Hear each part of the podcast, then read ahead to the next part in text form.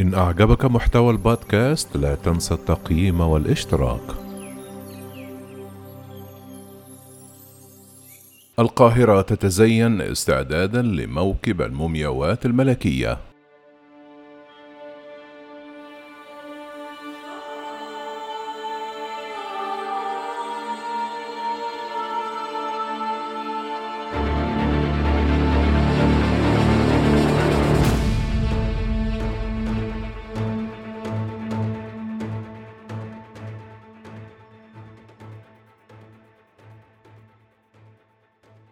تستعد شوارع القاهرة لاستقبال موكب مهيب يوم السبت وغير مسبوق. ينقل 22 مومياء لملوك وملكات مصر القديمة تحت اسم موكب المومياوات الملكية من المتحف المصري في ميدان التحرير حيث مكثت لأكثر من قرن إلى المتحف القومي للحضارة المصرية.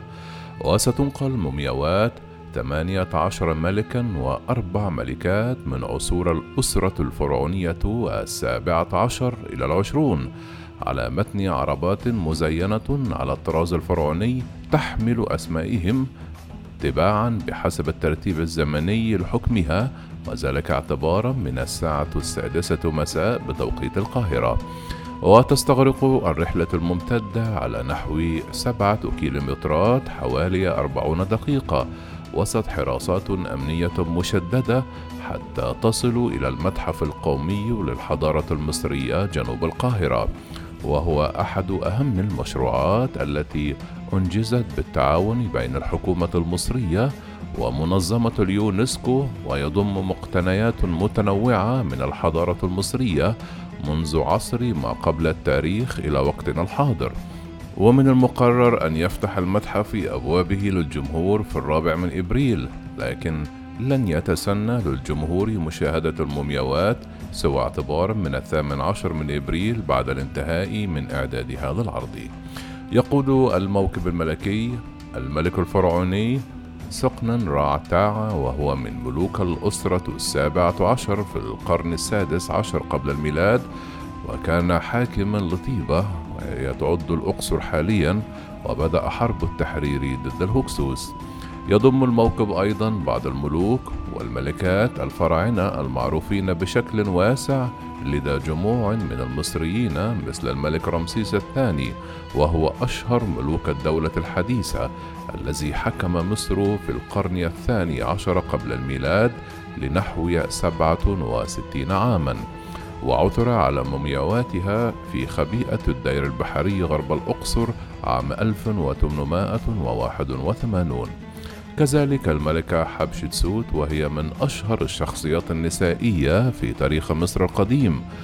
وقد أعلنت نفسها ملكة على البلاد في عصر الأسرة الثامنة عشر وعثر على مومياء الملكة حتشبسوت عام 1903 في وادي الملوك بالأقصر. وينقل التلفزيون المصري هذه المراسم مع عروض موسيقية على الهواء مباشرة. ولم تغادر المومياوات الثانية والعشرون المتحف المصري الواقع في ميدان التحرير بوسط القاهرة منذ بداية القرن العشرين. ومنذ خمسينيات القرن الماضي كانت تعرض بجانب بعضها البعض في غرفة صغيرة ومن دون شرح أو توضيح تاريخي.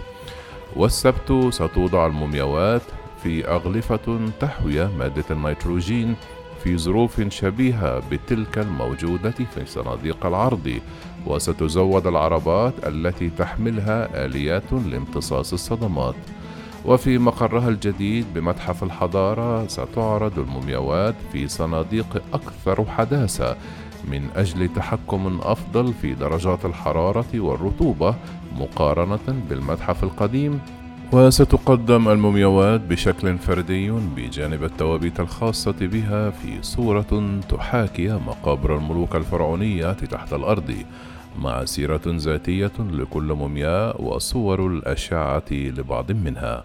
وقال عالم المصريات المصري زاهي حواس لوكالة فرانس بريس المومياوات ستقدم لأول مرة بطريقة جميلة لأغراض تعليمية وليس من أجل الإثارة. ووفقا له فإن هيئة المومياوات المخيفة كانت سببا في الماضي للزيارات القليلة. ويقول لن أنسى أبدا عندما اصطحبت الأميرة مارغريت شقيقة الملكة إليزابيث الثانية إلى المتحف وأغمضت عينيها وهربت.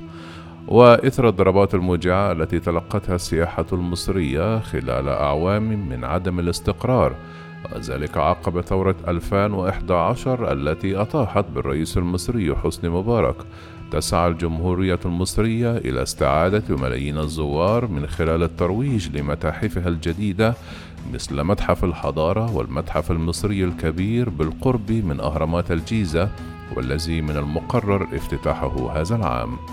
ومن المقرر أن يضم المتحف المصري الكبير مجموعات فرعونية من متحف التحرير بوسط القاهرة بما في ذلك الكنز الشهير الخاص بالملك الفرعوني توت عنخ آمون واكتشفت مقبرة توت عنخ آمون عام 1922 وقد دميت موميات الملك الشاب وأشياء كثيرة مصنوعة من الذهب والمرمر والعاج. ويعلق زاهي حواس على اختيار متحف الحضارة لعرض المومياوات بدلا من المتحف الكبير قائلا المتحف الكبير لديه الملك توت عنخ آمون النجم. وإن لم تضع المومياوات في متحف الحضارة فلن يذهب إليه أحد. ويثير الموكب الملكي ضجة كبيرة على مواقع التواصل الاجتماعي حيث ربط العديد من مستخدمي هذه المنصات الكوارث المأساوية التي حدثت في مصر على مدار الأسبوع الماضي بوسم لعنة الفراعنة الناتجة عن نقل المومياوات. ففي أسبوع واحد شهدت مصر جنوح سفينة عملاقة أوقفت الملاحة بمجرى قناة السويس لمدة ستة أيام. يليها حادث اصطدام قطارين خلف 18 قتيلا على الأقل في سوهاج جنوب البلاد بالإضافة إلى مقتل ما لا يقل عن 25 شخصا في انهيار مبنى سكني في شرق القاهرة. وظهر مصطلح لعنة الفراعنة في الصحافة في عشرينيات القرن بعد اكتشاف مقبرة توت عنخ آمون حيث لقي بعض أعضاء الفريق الأثري حتفهم في ظروف غامضة.